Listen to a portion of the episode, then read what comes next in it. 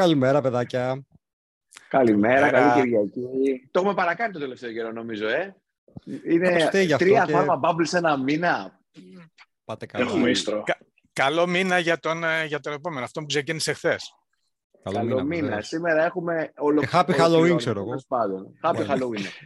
Ε, νομίζω ότι Black Friday, όχι είναι το Νοέμβριο. Αυτό, όχι, έχει ακόμα, έχει ακόμα. Μας έχει πιάσει ένας ίστρος τον τελευταίο καιρό και το Bubble έχει επικεντρωθεί λίγο σε μια λίγο πιο επιχειρηματική, επικοινωνιακή, μανατζεριλιακή δομή και είναι κάτι το Κάθαρα οποίο... αριστερών καταβολών δηλαδή, έτσι να τα λέμε όλα. Ναι, πιο αριστερά δεν γίνεται. Mm-hmm. Οπότε είναι για μας πολύ ενδιαφέρον ότι σήμερα έχουμε καλεσμένο τον ε, Νίκο, τον οποίο έχω δει στο ραντάρ μου πριν από περίπου δύο χρόνια, αν δεν κάνω λάθος, σαν συγγραφέα του βιβλίου «Το κερδοφόρο φαρμακείο». Το λέω καλά το βιβλίο; Σωστά, σωστά.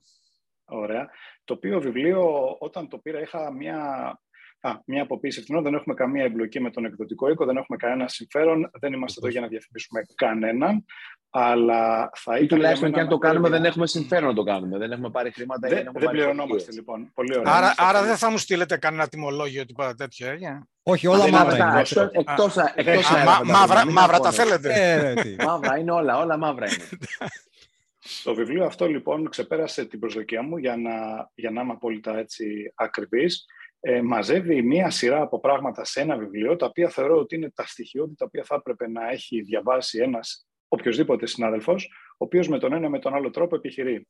Είναι λοιπόν για μένα και χαρά και στο επαρόδο, τα στάνταρ του κυρίου Κακονίκου είναι εξαιρετικά υψηλά, διότι από όλη την παρέα, ο πιο business savvy, ας πούμε, και αυτός που καταλαβαίνει καλύτερα όλο αυτό το concept, είναι ο Κωνσταντίνος. Οπότε από μόνο του αυτό δείχνει περίπου ότι αυτές οι προσδοκίες για να ξεπεραστούν δεν είναι και πολύ εύκολο. Οι δικές μου προσδοκίες να ξεπεραστούν δεν είναι δύσκολες σε αυτό το τομέα, είμαι άσχετος. Αλλά του Κωνσταντίνου είναι κάπως δύσκολες ε, αισθάνομαι σαν, ε, σαν μονόφθαλμος σε τυφλούς. Παρόλα αυτά, ε, η αλήθεια είναι ότι επειδή έχω αγοράσει και έχω επενδύσει σε πάρα πολλά βιβλία τα οποία αφορούν το management, τα οποία είναι όλα ξενόγλωσσα, δεν υπάρχουν εξειδικευμένα βιβλία για το management και τη διαχείριση του φαρμακείου στα ελληνικά, ήταν μια πάρα πολύ ευχάριστη έκπληξη που είδα μια, μια πολύ επισκοπική ανάλυση, η οποία καλύπτει από κατηγοριοποιήσεις, από οικονομικά, από θέματα merchandising, από θέματα διαχείρισης αποθέματος, ε, περιέχει σχεδόν τα πάντα. Οπότε τον έχουμε εδώ πέρα σήμερα καλεσμένο για να τον στύψουμε, να τον ξεζουμίσουμε, να του κάνουμε ερωτήσεις ε, και να μοιραστούμε την ευχάριστη συντροφιά του, γιατί θα δείτε εσείς οι καλεσμένοι μας Έλληνες φαρμακοποιοί, ότι είναι και ένας διασκεδαστικός άνθρωπος. Λοιπόν, Νίκο, από εμένα καλημέρα και καλό μήνα και από τους ε, συναδέλφους φαρμακοποιούς, καλό μήνα. Καλώ είναι και άλλο κακό να μην σε έβρε αυτό το μήνα. Εσύ είναι μόνο αυτό το κακό. Καλημέρα, ευχαριστώ για την πρόσκληση. Ήταν, έκπληξη η, η πρόσκληση. Ευχαριστώ πάρα πολύ. Ελπίζω να ανταποκριθώ στις, ε, στις προσδοκίες σας και κυρίως στις προσδοκίες των ανθρώπων που θα, που θα δουν αυτό το podcast ε, γιατί προφανώς με αυτά που είπε ο Κωνσταντίνος δημιούργησε προσδοκίες. Αν το μιλήσουμε λίγο πιο πριν. Ε, Ποιος είσαι, ναι, Πώ πλέχτηκες εσύ με το φαρμακευτικό marketing, εσύ δεν είσαι φαρμακοποιός. Όχι, όχι δεν ξέρω αν αυτό είναι καλό ή κακό. Είσαι ό,τι και λέγεσαι. Λοιπόν. Το παπάς στο φαρμακείο. Τι κλασική ερώτηση. Είχε κάποιο συγγενή στο φαρμακείο. Πώς βρέθηκες εσύ στο φαρμακευτικό marketing και δει στο κοινοτικό φαρμακείο. Γιατί ε, εντάξει. Οι εταιρείες έχουν τέλος πάντων ε, ένα κομμάτι μεγάλο που ασχολείται με αυτό το πράγμα. Εμείς στα φαρμακεία όχι ακόμα. Λοιπόν, καταρχήν να πω, επειδή αναφέρθηκε σε συγκοινωνικό περιβάλλον, ότι δεν έχω καμία σχέση με φαρμακοποιούς. Υπήρχε ένας Καζάζης πρόεδρος του ΕΟΦ, υπάρχει και μία αίθουσα στον, στον ΕΟΦ που λέγεται αίθουσα Καζάζη, αλλά δεν έχει καμία σχέση με μένα. Αυτό το ξεκαθαρίζω. Λοιπόν, να σοβαρευτούμε λίγο. Τίγκα στο disclaimer είμαστε σήμερα. Ναι, ναι. λοιπόν, εγώ ασχολούμαι πάρα πολλά χρόνια πέρα από τη δουλειά που είχα σε πολυεθνικές και τέτοια, θες από μεράκι, θες, δεν ξέρω πώς να το πούμε, ε, έχω ασχοληθεί πολύ με την ε, εκπαίδευση στελεχών. Ε, λοιπόν, κατά καιρούς, στα διάφορα σεμινάρια που έκανα για εκπαίδευση στελεχών που είχαν κυρίως αντικείμενο το marketing, ε, είχα και πάρα πολλούς ε, φαρμακοποιούς. Έτσι είχα και, και, όταν λέω φαρμακοποιούς, κυρίως από, από φαρμακευτικές εταιρείες. Είχα δει λοιπόν ότι υπήρχε κάποιο κενό, αλλά η, το βασικό κίνητρο, αν θέλετε, αυτό που πυροδότησε την εμπλοκή μου ήταν άλλο. Ε, από το 1998 και, το, το 1998 και μετά ε, ήμουνα στο ε, διευθυντή σε ένα πρόγραμμα MBA ε, του Kingston University. Ε, ήταν η εποχή λοιπόν που ήταν σε πολύ μεγάλη άνθηση και το χρηματιστήριο και η αγορά του φαρμάκου και όλα αυτά τα πράγματα και υπήρχαν δεκάδες, θα έλεγα, φαρμακοποιοί που έρχονταν να κάνουν ε, πρόγραμμα MBA. Ε, Έρχοντας λοιπόν σε επαφή με αυτούς και έχοντας γράψει ένα βιβλίο για marketing, αυτοί άρχισαν και μου έλεγαν ότι κοίταξε να δεις, έχεις γράψει ένα βιβλίο για marketing, αλλά στο χώρο μας δεν υπάρχει τίποτα, ρε παιδί μου, στο φαρμακευτικό marketing. Γράψε κάτι. Ε, από το πες, πες, πες, πες, πες, ε, έγραψα ένα βιβλίο ε, για φαρμακευτικό marketing, ε, το οποίο απευθυνόταν βεβαίως κυρίως ε, στα στελέχη των φαρμακευτικών εταιριών πάντα. Αυτό εκδόθηκε το, το 2011 και από εκεί και πέρα ήρθε σιγά σιγά, ορίμασε στη σκέψη μου και το κερδοφόρο φαρμακείο που μάζεψε όλο το υλικό με τα ενδιαφέροντα που θεωρώ ότι έχουν οι άνθρωποι που δουλεύουν στο φαρμακείο. Είναι αν θέλετε ένα extension του, του προηγούμενου βιβλίου. Ε, έτσι λοιπόν δημιουργήθηκε το κερδοφόρο φαρμακείο, το οποίο το ξέρετε και το οποίο το τίμησε, να το πούμε, το τίμησε η, η φαρμακευτική αγορά και με ένα βραβείο πριν από μερικούς μήνες. Αυτά. Νίκο, ε, μου έρχεται πολύ πολύ όμορφα η πρώτη ερώτηση που θα ήθελα να σου απευθύνω. Με έχουν ερωτήσει πάρα πολλοί συνάδελφοι και με έχουν προσεγγίσει ρωτώντας για να κάνουν ένα μεταπτυχιακό και μπορεί κάποιος να ενδιαφέρεται να κάνει ένα μεταπτυχιακό στην κλινική φαρμακευτική, αλλά πάρα πολλούς τους γοητεύει αυτό που λέμε MBA. Οπότε θα ήθελα από σένα να μας απαντήσεις τι περιλαμβάνει ένα μεταπτυχιακό MBA και ποια κατά τη γνώμη σου είναι η καλύτερη στιγμή για να το κάνει ως φαρμακοποιός. Π.χ μετά την ακαδημαϊκή του φαρμακευτική να δουλέψει πρώτα λίγα χρόνια. Γιατί έχω ακούσει διάφορες προσεγγίσεις στο θέμα. Άρα λοιπόν το ερώτημα είναι τι περιλαμβάνει σε γενικές γραμμές ένα MBA και ποια νομίζω ότι είναι η καλύτερη στιγμή για να το παρακολουθήσει ένας φαρμακοποιός. Και, και για να συμπληρώσω λίγο σε αυτή την ερώτηση, ένας κοινοτικός φαρμακοποιός τελικά μπορεί να κερδίσει παρακολουθώντας ένα MBA ή χρειάζεται κάτι πιο εξειδικευμένο και πιο στοχευμένο προκειμένου να γίνει πιο αποτελεσματικός και πιο καλός στη δουλειά του; Ε, λοιπόν, να τα πιάσουμε τα πράγματα από την αρχή. Ε, ξεκινάω από αυτό που είπε ο Ηλίας, ότι βεβαίως ε, θα πρέπει ένας φαρμακοποιός να, ε, αν το θέλει, να αποκτήσει ένα MBA, γιατί το λέω πάρα πολλές φορές, παρόλα που πολλοί συνάδελφοί σας ε,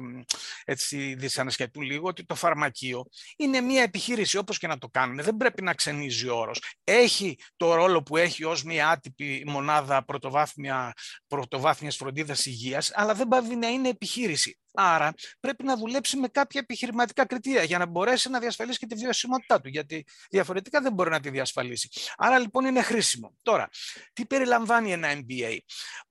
το MBA είναι ένα πρόγραμμα το οποίο διδάσκει τις ε, βασικές, ε, αν θέλετε, δίνει γνώσεις σε βασικές λειτουργίες του management, που είναι αφενός με τα χρηματοοικονομικά, που είναι το ένα κομμάτι, το δεύτερο κομμάτι είναι ό,τι αφορά την εμπορική λειτουργία, το marketing και τα συναφή, πωλήσεις κτλ. Ε, τα operations, την όλη λειτουργία μιας επιχείρησης, αν, ανεξάρτητα από το τι είδους επιχείρηση, είναι λιανικού εμπορίου ή είναι μια βιομηχανία οτιδήποτε άλλο. Ε, το χειρισμό των ε, ανθρώπων, άρα ε, έχουμε να κάνουμε με το people management, ε, με το change management και βεβαίως δημιουργεί, έχει και ένα κομμάτι που αναφέρεται στον στρατηγικό προσανατολισμό των επιχειρήσεων, το strategic thinking και όλα αυτά τα πράγματα. Ε, είναι ένα πρόγραμμα που για να το παρακολουθήσει κανείς και έτσι είναι σε όλα τα σοβαρά MBAs, χρειάζεται να έχει προηγμένως και κάποια επαγγελματική εμπειρία. Δηλαδή, ε, δεν προσφέρεται ένα MBA του ότι τελείωσα, ε, πήρα ένα πτυχίο και θέλω να κάνω και ένα μάστερ, άντε να πάω να κάνω ένα MBA. Θα πρέπει να έχεις βγει στην αγορά, να έχεις δουλέψει μερικά χρόνια και αφού έχεις κατά κάποιο τρόπο ε, κάποιες προσλαμβάνουσες ε, παραστάσεις από την πράξη, να μπεις μέσα, να σε αυτό το πρόγραμμα, το οποίο περιλαμβάνει και case studies, περιλαμβάνει συζήτηση με πραγματικά προβλήματα τα οποία ενδεχομένως τα έχει ζήσει, έχεις απορίες που έχουν, που έχουν δημιουργηθεί από τη δουλειά που κάνεις, άρα προσπαθείς να βρεις απαντήσεις σε αυτά τα συγκεκριμένα ερωτήματα. Είναι δηλαδή πιο, πιο πρακτικό και σου δίνει μια σφαιρική γνώση τελικά για αυτό που λέμε management. Σε γενικές πόσο, πόσο καιρό κρατάει ένα MBA, είναι ένα 12 μήνο, είναι δύο χρόνια; Τα περισσότερα, τα περισσότερα MBAs είναι δύο χρόνια. Είναι δύο χρόνια στα οποία συμπεριλαμβάνεται και το dissertation που κάνεις στο, στο τέλος του προγράμματος. Επιλέγεις ένα θέμα και κάνεις ένα dissertation, το οποίο καλό είναι να έχει κάποια εφαρμογή να έχει σχέση με την δουλειά σου και κυρίως από εκεί το ε, αντλείς το θέμα σου, αλλά να έχει και κάποιες εφαρμογές ε, πάνω στη δουλειά σου. Έτσι, να, να έχει αυτό που λένε στο, στο MBA, στην νευρολογία, managerial implications. Δηλαδή πώς θα, το, πώς θα εφαρμόσεις αυτά τα οποία έχεις περιγράψει στο, στη διατριβή, στο dissertation που έχεις κάνει. Πολύ όμορφα. Ε, Έχουμε κάνει μία... Μαζέψαμε κάποιες ερωτήσεις, δημοσιοποιήσαμε ότι θα μιλήσουμε μαζί αυτή την Κυριακή και έχουμε μαζέψει κάποιες ερωτήσεις από συναδέλφους, τις οποίες θα θέλαμε να απευθύνουμε σε σένα, ώστε να τις απαντήσεις με έναν τρόπο ο οποίος θα είναι κατανοητός. Τον τελευταίο καιρό, από, τον, από την υποβολή των, της φαρμακευτικής δαπάνης του Ιουνίου και μετά, έχει αλλάξει ο τρόπος με τον οποίο πληρώνονται οι φαρμακοποιοί και εμφανίζεται κυρίως στα social media από έναν αριθμό συναδέλφων ο οποίος δεν είναι αμεληταίος, μία διχογνωμία σε σχέση με το ποια επίδραση υπάρχει στη ρευστότητα από την αλλαγή του τρόπου με τον οποίο πληρώνεται η φαρμακοποιή. Ε, νομίζω ότι έχω θέσει στη διάθεσή σου τα σχετικά στοιχεία και παρότι το ερώτημα μπορεί να φαντάζει απλό, θα ήθελα να σε διαβεβαιώσω ότι έχει προκαλέσει αρκετή συζήτηση στους κύκλους μας. Οπότε, ε, αν έχεις τα δεδομένα, θα μπορούσες να μας πεις έτσι λίγο πιο τεχνικά, αλλά με απλή γλώσσα, σε παρακαλώ πολύ, ποια είναι η επίδραση στη ρευστότητα με τον νέο ή τον παλιό τρόπο; Ε, και να δεις, εγώ ειλικρινά όταν ε, μου είπες για αυτά τα στοιχεία, ε, λίγο παραξενεύτηκα γιατί δεν έβλεπα πού υπάρχει αυτή η διχογνωμία. Δηλαδή εγώ βλέπω ότι το, το νέο σύστημα ε, είναι καλύτερο από το προηγούμενο. Ε, εν πάση περιπτώσει, να, το, να προσπαθήσω να το εξηγήσω. Υπό την προπόθεση ότι θα δουλέψει. Ναι, ναι, πάντα, πάντα. Ας, ε, ας το βάλουμε και αυτό, γιατί μην ξεχνάτε ότι ζούμε στην Ελλάδα και αυτά τα πράγματα έχουν μια διαφορά από τη θεωρία στην πράξη. Δεν διαφωνώ. Ναι, ναι. ας, ας, θεωρήσουμε, ας θεωρήσουμε δεδομένο ότι τα στοιχεία είναι ακριβή. Ε, αυτό στο οποίο αναφέρει το Ηλίας είναι ότι έχει παρουσιαστεί το πολύ λυπηρό φαινόμενο κάποιοι συνάδελφοι για διάφορους λόγους να μην έχουν τηρηθεί αυτές τις προθεσμίες. Και, και άρα Αλλά... έχουν καθυστερήσεις. Άρα ναι, υπάρχουν ναι. καθυστερήσεις. Και, και δεν είναι μόνο οι καθυστερήσει, κατά την άποψή μου, είναι και άλλα πράγματα τα οποία περιπλέκουν την κατάσταση. Ε, αλλά τέλος πάντων, ναι. Ας, ας, πούμε, ας το πούμε όλο μαζί καθυστερήσεις για να γλιτώσουμε χρόνο και ενέργεια. και νεύρα. Τα κυριολόγω νεύρα. Καλά, αυτό με το, με το διοικητικό έλεγχο είναι τέλος πάντων. Λοιπόν, ε, σε ό,τι αφορά όμως το οικονομικό κομμάτι, σε ό,τι αφορά τη θεωρία της χρηματορροή, μπορείς να μας βοηθήσεις με απλή γλώσσα να καταλάβουμε γιατί είναι καλύτερο το νέο σύστημα; Ε, εγώ θα πω το εξής, έτσι με ένα πολύ απλό παράδειγμα. Ε, ας υποθέσουμε ότι κάποιος αύριο ε, θα εκδώσει ένα τιμολόγιο και δεν ε, δουλεύει μόνο με, με την έκδοση τιμολογίων, δηλαδή δεν έχει άλλα έσοδα. Είναι, για να απλουστεύσουμε το παράδειγμα. Είναι λοιπόν 3 Οκτωβρίου, θα εκδώσει ένα τιμολόγιο και με βάση το παλιό σύστημα θα πρέπει στις, ε, στις 2 Δωδεκάτου, όταν θα περάσουν οι 60 μέρες, να πληρωθεί. Σωστά; Σωστά, αυτό είναι το παλιό σύστημα. Αυτό είναι το παλιό σύστημα. Έτσι λοιπόν, αυτός ε, εκδίδοντας αυτό το τιμολόγιο θα περιμένει, αν ας πούμε έχει αξία 100 ευρώ, θα περιμένει να έρθει η 2 Δωδεκάτου να σπράξει τα 100 ευρώ. Ωστόσο όμως θα τρέξει ο Οκτώβρης. Στον Οκτώβρη θα πρέπει ας πούμε να πληρώσει 40 ευρώ για τα γενικά έξοδα που έχει, τα έξοδα λειτουργίας. Να πληρώσει κάποιες αμοιβές υπαλλήλων του, να πληρώσει ΔΕΗ, ΟΤΕ, ενίκεια κτλ. Έτσι. Θα, έρθει, θα τρέξει ο Νοέμβριος και θα πρέπει να ξαναπληρώσει άλλα 40 ευρώ. Σύνολο 80. Αυτός όμως θα τα εισπράξει τα 100 στις 2 Δωδεκάτου. Άρα πώς θα ανταποκριθεί στις υποχρεώσεις του του Οκτωβρίου και του Νοεμβρίου που είναι 80 ευρώ; Δεν τα έχει στο σερτάρι του ταμείου του.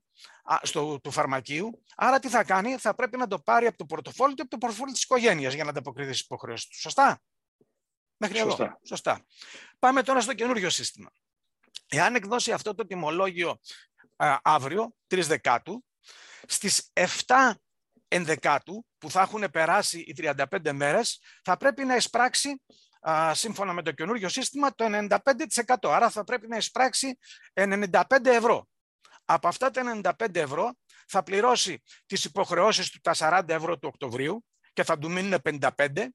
Θα έρθει ο Νοέμβρης και θα πληρώσει άλλα 40 ευρώ τα έξοδά του και θα του μείνουν 15 και στις 2 πρώτου στις δύο, ναι, καλά λέω, στις δύο πρώτου που θα έχουν περάσει οι, οι 90 μέρες από την έκδοση του ομολογίου, θα εισπράξει και τα υπόλοιπα 5 ευρώ και θα συνεχίσει.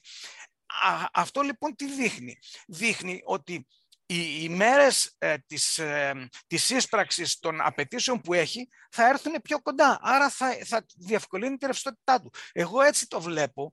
Ε, δεν ξέρω αν υπάρχει κάποια παράμετρος η οποία μου διαφεύγει κάτι ιδιαίτερο ε, στο χώρο του φαρμακείου, αλλά στην οποιαδήποτε επιχείρηση αυτή θα ήταν νομίζω η, η λογική.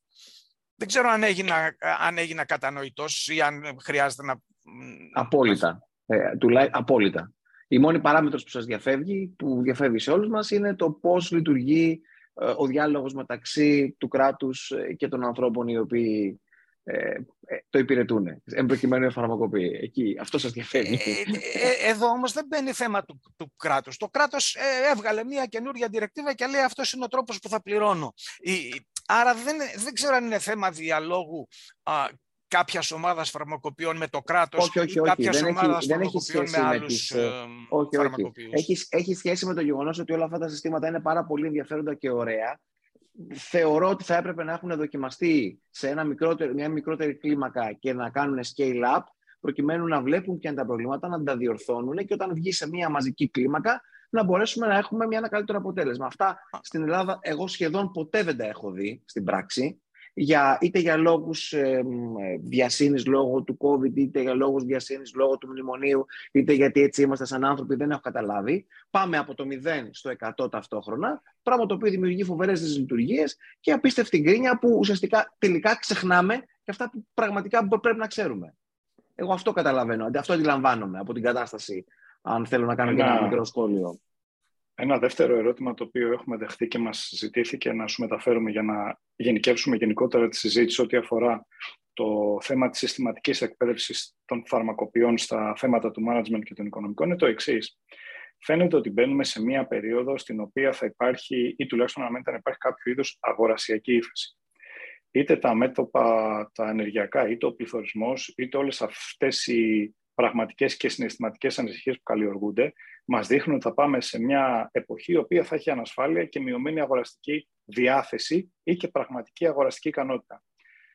Τι θα ήταν πιο λογικό να κάνει κάποιος, να μειώσει για παράδειγμα τα περιθώρια κέρδους του και να γίνει λίγο πιο επιθετικός ανοίγοντας έτσι ένα, μια περίοδο επιθετικών προσφορών ή να μείνει ως έχει; Ε, αναμφισβήτητα θα υπάρχει αυτή η δύσκολη περίοδος, όλοι την περιμένουμε. Από εκεί και πέρα νομίζω ότι είναι λάθος να εστιάζουμε μόνο στα περιθώρια κέρδους. Ε, και ε, επειδή θέλω να είμαι πάρα πολύ ειλικρινής, θέλω να πω ότι θα πρέπει να έχουμε ξεκαθαρίσει, ε, στο χώρο των δικών σας εννοώ, ε, τι σημαίνει περιθώριο κέρδους. Γιατί έχω την αίσθηση ότι ε, πολλοί συνάδελφοί σας δεν έχουν μια ξεκάθαρη αντίληψη ε, το τι σημαίνει περιθώριο κέρδους. Και σε αυτό νομίζω ότι δεν ευθύνονται μόνο αυτοί, ευθύνονται και άλλοι. Δηλαδή, όταν ε, βγάζει τις τιμές το, βγάζει τις τιμές του Υπουργείο, σας λέει ότι αυτό είναι το περιθώριο κέρδους που πρέπει να έχει το φάρμακο, αλλά τις υπολογίζει πού; Τις υπολογίζει στην τιμή κτήσης επάνω. Σωστά; Στη χοντρική τιμή, όχι στην τιμή κτήσης. Ναι, στη χοντρική τιμή. Ναι, αυτό, που αγοράζετε, αυτό που αγοράζετε εσείς, εν πάση περιπτώσει.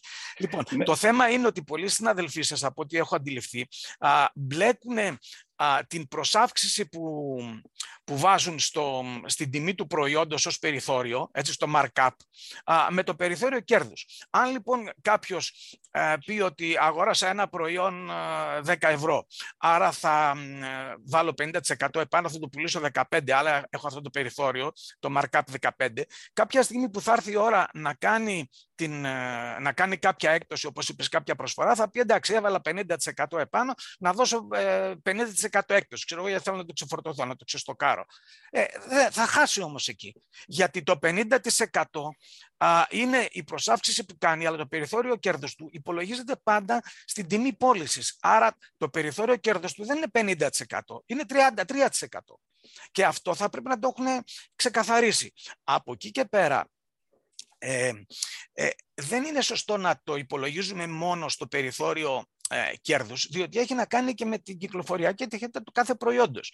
Δηλαδή, τι να το κάνω να έχω περιθώριο κέρδους 100% σε ένα προϊόν και να το έχω συνεχώς στο ράφι και να μην κουνιέται και να μην έχω ένα άλλο προϊόν που να έχω περιθώριο κέρδους 40% και να μου γυρίζει, ξέρω 10 φορές το χρόνο θα είναι πολύ μεγαλύτερο το κέρδος μου. Άρα δεν πρέπει κανείς να το εστιάζει στο περιθώριο κέρδους, θα πρέπει να το δει ε, με βάση και με την κυκλοφοριακή ταχύτητα του κάθε προϊόντος ή, ή κάποιας κατηγορίας προϊόντων. Και εδώ πέρα πλέον αρχίζουν και μπαίνουν τα ειδικά θέματα. Τι σημαίνει κυκλοφοριακή ταχύτητα, ε, πώς θα τη βρω. Ε, ε, και διάφοροι άλλοι αριθμοδείκτες που χρησιμοποιούνται εν πάση περιπτώσει για τη διαχείριση των αποθεμάτων. Και το ίδιο ισχύει και για, για ορισμένα άλλα θέματα του, του φαρμακείου, έτσι. Ε, είπες τη λέξη αριθμοδείκτες και είναι το τρίτο ερώτημα το οποίο μου έχει ζητηθεί να μεταφέρουμε. Ε, με ρωτάνε αρκετοί συνάδελφοι. Καταρχήν να σου πω το ότι εγώ συζητώντας με συναδέλφους, οι περισσότεροι συναδελφοί μπορούν να σου πούνε τι τζίρο κάνουν. Δηλαδή, ο κύκλος εργασιών που κάνει ένα φαρμακείο θεωρείται η παγκόσμια επικοινωνιακή σταθερά μεταξύ των φαρμακοποιών. Αυτό είναι πολύ αναντίστοιχο σε σχέση με την πραγματικότητα. Δηλαδή, το, το τι τζίρο κάνει ένα φαρμακείο φανερώνει πάρα πολύ λίγα πράγματα για την υγεία του ή για οτιδήποτε άλλο. Ένα ερώτημα λοιπόν το οποίο έχει τεθεί είναι ποιους αριθμοδείκτες ή όπως είναι της μόδας να λέμε ποιοι KPIs, Key Performance Indexes, indicators, ναι, θα, ναι. έπρε, θα έπρεπε να χρησιμοποιούνται ε, από έναν φαρμακοποιό για να έχει μια επιστασία, για να έχει μια επίγνωση του τι γίνεται στην επιχείρηση και το, και το να παίρνει τα προειδοποιητικά σημάδια ή να παίρνει όλες εκείνες τις πληροφορίες για, για το προς ποια κατεύθυνση θα πρέπει να κινηθεί. Ποια κατά την αίσθησή σου είναι οι ελάχιστοι αριθμοδείκτες που πρέπει να χρησιμοποιούμε; Κοιτάξτε, είναι, είναι ομάδες, είναι ομάδες ε, αριθμοδικτών, αλλά θα έλεγα ότι οι κυριότεροι αριθμοδείκτες είναι κάποιοι αριθμοδείκτες που έχουν να κάνουν με την, οικονομική, τη χρηματοοικονομική λειτουργία, δηλαδή που μετράνε τη ρευστότητα, την άμεση ρευστότητα και όλα αυτά τα πράγματα. Και μία, μία δεύτερη ομάδα αριθμοδικτών είναι αυτή που έχει να κάνει ε, κυρίως με την ε, διαχείριση των αποθεμάτων, αυτό που είπαμε προηγουμένως, δηλαδή κυκλοφοριακή ταχύτητα αποθεμάτων και τα λοιπά, όλα αυτά τα πράγματα. Ε, και μετά είναι κάποιοι αριθμοδείκτες που έχουν να κάνουν με την εμπορική διαχείριση του φαρμακείου, που είναι οι πωλήσεις ε, ανά τρέχον μέτρο ραφιού ή ανά τετραγωνικό μέτρο κτλ. Ε, τις επιφάνειες πωλήσεων πάντα μιλάω. Έτσι κάποιοι τέτοιοι αριθμοδείκτες δεν είναι δυνατόν να κάτσουμε να τους αναπτύξουμε όλους αυτούς και να βγάζουμε τύπους, αλλά είναι τα, τα βασικά στοιχεία και δεν είναι δύσκολα είναι απλή αριθμητική, δεν είναι δύσκολο να τα αντιληφθεί κανείς, γιατί πολλοί έχουν την εντύπωση ότι εντάξει με τα οικονομικά ασχολείται ο λογιστής μου. Ο λογιστής θα ασχοληθεί με την ε, τακτοποίηση των υποχρεώσεων προς την εφορία, θα κρατήσει τα βιβλία και όλα αυτά τα πράγματα. Αυτούς τους αριθμοδείκτες θα πρέπει κάποιος να μάθει να τους βγάζει μόνος του, που δεν είναι πολύ δύσκολο. Απλώς πρέπει να αφιερώσει λίγο χρόνο να ψάχνει τα στοιχεία του και να τους μελετάει ο ίδιος. Γιατί από αυτούς τους αριθμοδείκτες θα πάρει και τις αποφάσεις. Ένας άλλος βασικός αριθμοδείκτης, ας πούμε, είναι το ποιο είναι το break-even του φαρμακείου. Δηλαδή, πώς ξέρουν ποιο είναι το break-even του φαρμακείου. Ε, να πω άλλο πράγμα όμως, πριν φτάσουμε σε αριθμοδείκτες. Ε, πόσοι βάζουν στόχους ε, στο φαρμακείο. Δηλαδή ξεκινάει, όταν θες να πας κάπου με το αυτοκίνητό σου, λες θα ξεκινήσω αυτή την ώρα, θα ακολουθήσω αυτή τη διαδρομή και θέλω να πάω σε αυτόν τον προορισμό και να είμαι εκεί την τάδε ώρα και στο δρόμο, εάν βρω κίνηση, θα αλλάξω πορεία. Ε, πόσοι το κάνουν αυτοί αυτό για το φαρμακείο; Έχω την αίσθηση ότι ανοίγουν το πρωί, όσα πάνε και όσα έρθουν τρέχουν και το βράδυ αγωνιούν τι έβαλα στο σιρτάρι, αν θα μου φτάσουν αυτά τα χρήματα που έβαλα στο σιρτάρι να ανταποκριθώ στις υποχρεώσεις μου. Δηλαδή, δεν υπάρχει κάποιος στόχος ετήσιος να πούνε πριν σε ένα-δύο μήνες θα έχουμε τον καινούριο χρόνο. Ξεκινάει ο χρόνος, το 2023. Τι πωλήσεις θέλω να πετύχω μέχρι το 2023 από εκεί και πέρα, πώς θα τους πάσω αυτούς ανάλογα με την εποχικότητα, με την περιοχή που δουλεύω, με τις συνήθειες των, των πελατών μου κτλ. Ε, ανά τρίμηνο, ανά, ανά μήνα ίσως κτλ. Τι πρέπει να κάνω για να κρατήσω αυτούς τους, ε, να πετύχω αυτό το στόχο; Ή να τους πετυχαίνω ανά μήνα, ανά δίμηνο, τρίμηνο για να μπορώ να πετύχω τον τελικό μου στόχο που θα, που οι πωλήσει που θα έχω βάλει θα προβλέπουν στη συνέχεια κάποια κερδοφορία κτλ. Έχω την εντύπωση ότι πολύ λίγοι το κάνουν. Άρα λοιπόν πρέπει να μπουν σε μια τέτοια λογική. Υπάρχει εστίαση στο, στα σκευάσματα, αν θέλετε, και στους ασθενείς, που είναι το scientific focus, ας πούμε, το, η, επιστημονική εστίαση στο κομμάτι του, της φαρμακευτικής φροντίδας, αλλά οι συνθήκες πλέον έχουν αλλάξει. Πρέπει να υπάρχει μία εστίαση και στο κομμάτι της αγοράς και στις συνήθειες των καταναλωτών. Διαφορετικά πώς θα τρέξει το φαρμακείο, πώς θα επιβιώσει. Μήπως ε, να ρωτήσω κάτι, Κωνσταντίνε. Δικαίωμα για να κάνω την έκπληξη. Λοιπόν, ναι, ο άνθρωπος που απλά γεμίζει το τρίτο τέταρτο τετραγωνάκι και να μην είναι κενό ε, στη σημερινή ζήτηση. Πάρα πολύ ωραία. Ας πούμε ότι, ε, μάλλον να το πω αλλιώς, ακούγοντας αυτά που λέτε, που λες, Νίκο, sorry, ε, αφενός αντιλαμβάνω ότι αυτά θα, πρέπει, θα πρέπει να ήταν γνώσεις που θα πρέπει να έχουν όλοι οι άνθρωποι. Έτσι, δηλαδή, ναι. Δεν είναι απαραίτητο να έχεις μαγαζί, ας πούμε, εμπορική επιχείρηση. Μπορεί να έχεις μια επιχείρηση παροχής υπηρεσιών. Πάλι τα ίδια. Σωστό, σωστό. σωστό. πρέπει να κάνεις. Άρα, δυνητικά αφορά τους πάντες. Σωστό. Δεύτερον, στο διατάφτα. Κάποιος ο οποίος δεν το έχει δεχτεί ποτέ, όπως είναι ο μέσος άνθρωπος στην Ελλάδα, ας πούμε, μπορεί να το κάνει μόνος του ή πρέπει στην πράξη να αποφασίσει ότι πρέπει να προσλάβει, για παράδειγμα, έναν οικονομικό σύμβουλο, ας πούμε, ή ένα επιχειρηματικό σύμβουλο; Ε, Εντάξει, εκεί να είναι προσεκτικός γιατί ξέρεις, υπάρχει ένας ορισμός του Συμβούλου. Δεν ξέρω αν τον έχετε ακούσει που λέει. Με το ρολόι. Ναι, σύμβουλος είναι αυτός που δανείζεται το ρολόι σου για να σου πει τελικά τι ώρα είναι. Okay. λοιπόν, το... Δηλαδή, Άρα, λοιπόν... Ε, ε, η τελείως η τελείως, μάλλον ε, αστεία νομίζω... ερώτηση είναι κάποιο θα διαβάσεις, ας πούμε, τα δυο σου βιβλία για παράδειγμα, θα αποκτήσει ε, μια βασική γνώση για να ψάξει κάτι παραπάνω ώστε να φτάσει τελικά στους τρόπους που θα... Χωρίς να, χωρίς να θέλω να προσθέσω κάτι προφανώς έτσι. Δηλαδή, καταλαβαίνετε τι εννοώ. Πρέπει να κάνει MBA, ας πούμε, για να το πετύχει. Θα το πω, όχι, όχι. Θα το πω, θα το πω πριν φτάσουμε στο, στα, στα βιβλία. Καταρχήν, ε, θεωρώ ότι υπάρχει. Να, να το εστιάσουμε στο χώρο του φαρμακείου. Έτσι. Ε, θεωρώ ότι υπάρχει ένα έλλειμμα εκπαίδευσης σε αυτό το κομμάτι. Ε, θα πω κάποια νούμερα, αν τα λέω λάθος θα με διορθώσετε. Έχω την αίσθηση ότι ε, τα παιδιά που φοιτούν στις φαρμακευτικές σχολές, περίπου ένα 65-70% κάπου εκεί, είναι αυτοί που θα αναζητήσουν ε, διέξοδο εργασίας πια στο κοινοτικό φαρμακείο, είτε ως ιδιοκτήτες είτε ως, ως υπάλληλοι. Μένει ένα 30% το οποίο θα κατευθυνθεί προς τη φαρμακοβιομηχανία, ε, και ένα μικρότερο, δεν ξέρω πόσο μπορεί να είναι αυτό το ποσοστό, μπορεί να είναι ξέρω εγώ 20% εκτιμήσεις είναι αυτά, και ένα μικρότερο ποσοστό που θα δουλέψει στο, στο δημόσιο, σε νοσοκομεία ως κλινική φαρμακοποίηση, στο δημόσιο κτλ. Και ένα άλλο πάλι μικρό ποσοστό που θα έχει ετεροαπασχόληση. Αυτοί οι άνθρωποι λοιπόν είτε δουλέψουν στο κοινοτικό φαρμακείο, είτε δουλέψουν στη φαρμακοβιομηχανία, είτε δουλέψουν και σε ένα νοσοκομείο, κάποιες βασικές γνώσεις γύρω από το management για τη διαχείριση των αποθεμάτων, αυτό θα ενδιαφέρει ένα διαμαντή, ε, μέσα στο, στο νοσοκομείο, στο φαρμακείο του, του νοσοκομείου. Πώς διαχειριζόμαστε. Και εκεί πρέπει να, έχουμε, να μετράμε ε, κυκλοφοριακή ταχύτητα και τέτοια, πώς κινούνται αυτά τα πράγματα. Ε, έχουμε να κάνουμε με ανθρώπους. Πώς χειριζόμαστε τους ανθρώπους μας, πώς τους υποκινούμε. Όλα αυτά λοιπόν μπαίνουν κάτω από την ομπρέλα του management. Να το θέμα είναι... Βιβλίο, να γράψεις ένα βιβλίο εκεί για το φαρμακείο του νοσοκομείου, λοιπόν. Ναι. Θα τα αγοράσουν με πέντε άνθρωποι. Ε, ναι, ναι, ναι, ναι. Το θέμα λοιπόν είναι ότι μέσα στις σχολές δεν διδάσκονται ε, αυτά τα πράγματα. Σε αντίθεση με άλλες ε, χώρες όπου κάποια τέτοια μαθήματα ε, όχι πολύ, με πολύ, σε πολύ μεγάλο βάθος, με πολύ μεγάλη λεπτομέρεια, αλλά κάποιες βασικές γνώσεις τις δίνουν μέσα από τα προγράμματά τους και έχουν ξεκινήσει από το 1970. Δηλαδή είμαστε μισό αιώνα πίσω.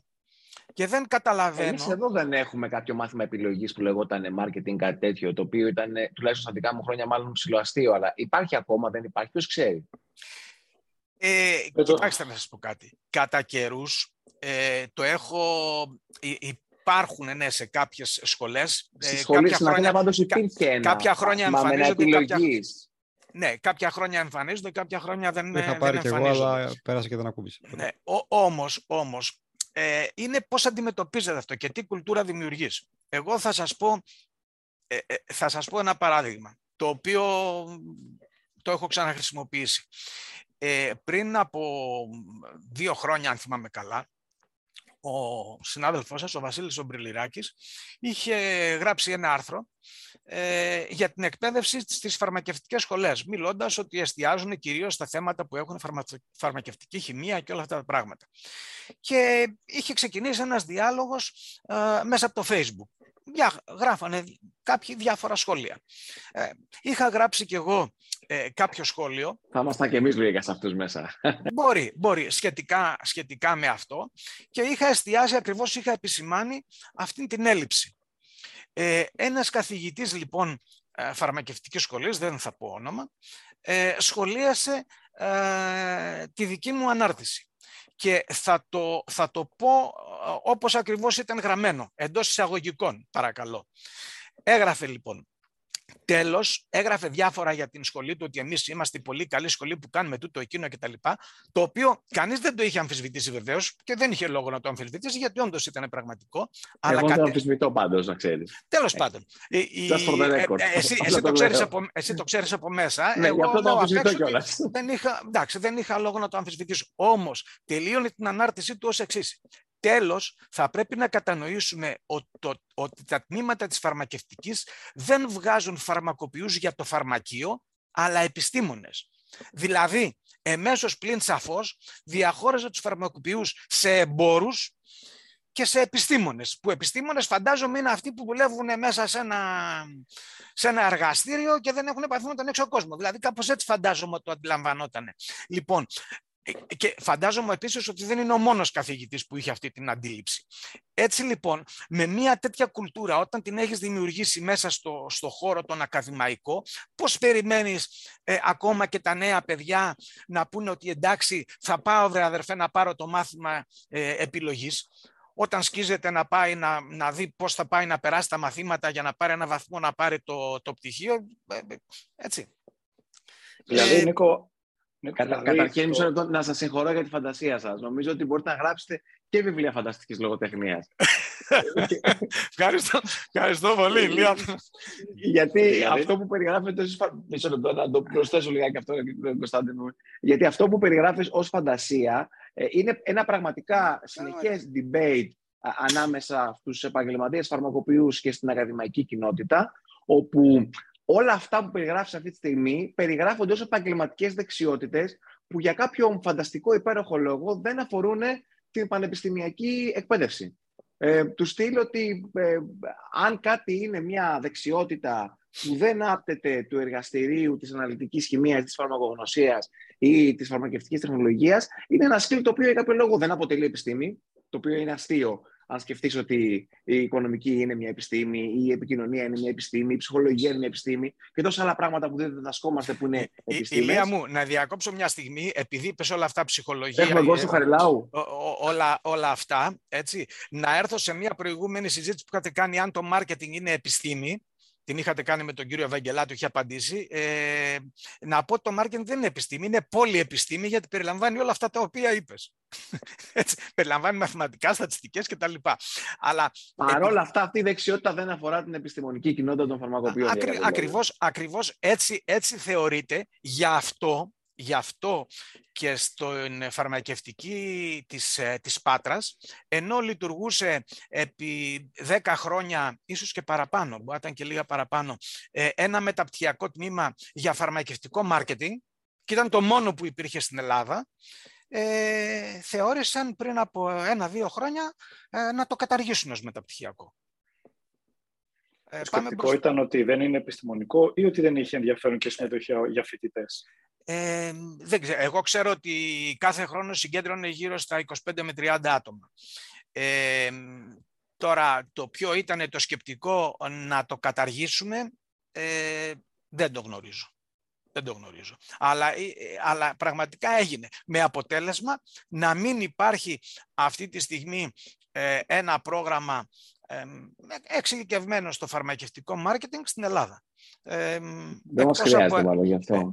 Ε, να, να σου πω κάτι. Ε, επειδή εγώ κάνω ένα πρόγραμμα, τελικά είναι το μόνο που έχει μείνει με το e-learning πρόγραμμα με το Καποδιστριακό Πανεπιστήμιο, ε, ναι, θεωρώ ότι χρειάζεται διότι έχει πολύ μεγάλη έχει πολύ Για μεγάλη μίλησε μας λίγο γι' αυτό. Για μίλησε μας λίγο γι' αυτό.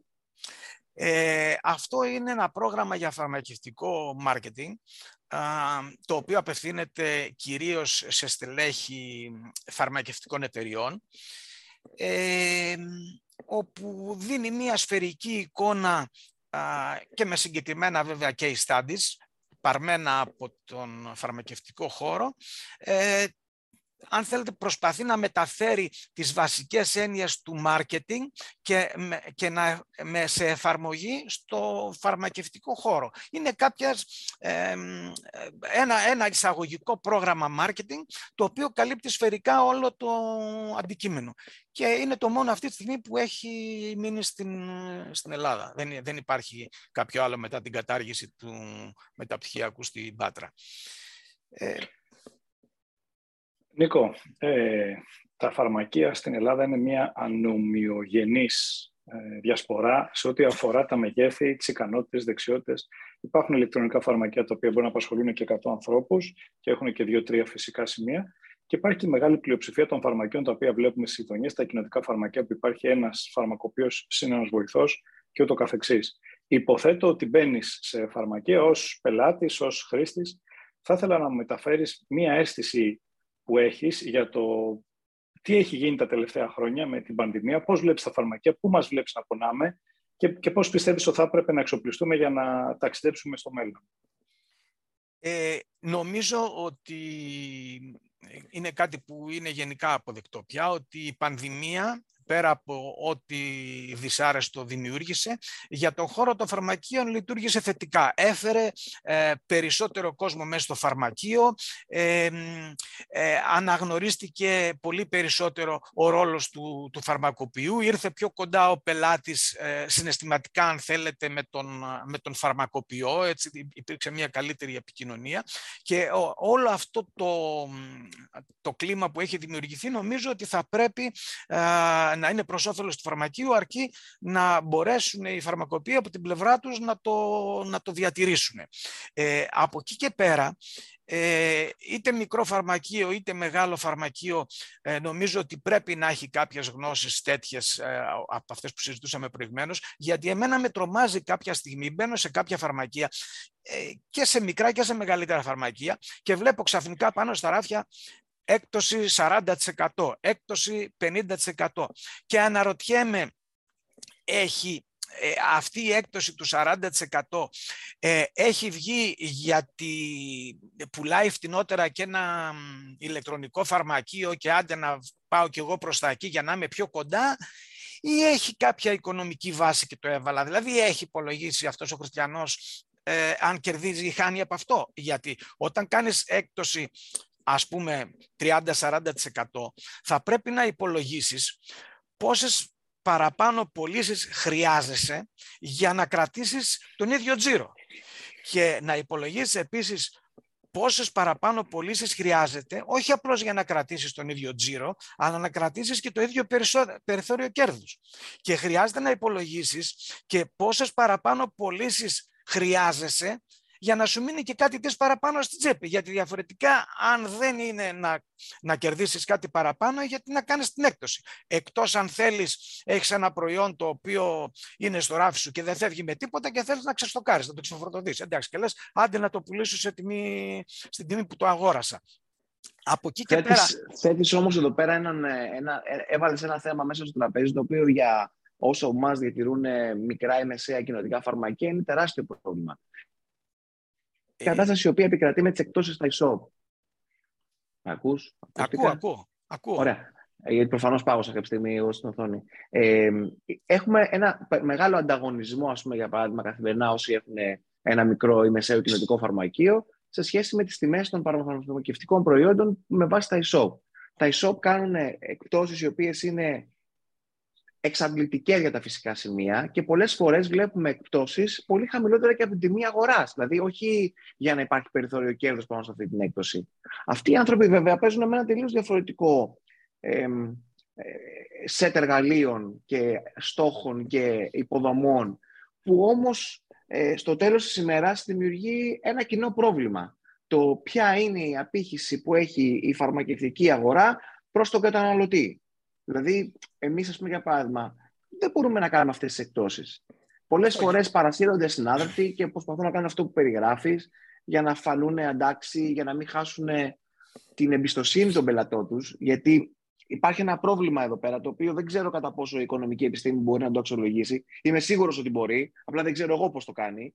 Ότι όταν ένας καταναλωτής μπαίνει σε ένα ηλεκτρονικό φαρμακείο, το οποίο θεωρητικά πίσω έχει και ένα άλλο φαρμακείο φυσικό, και βλέπει ένα προϊόν με 60% έκπτωση.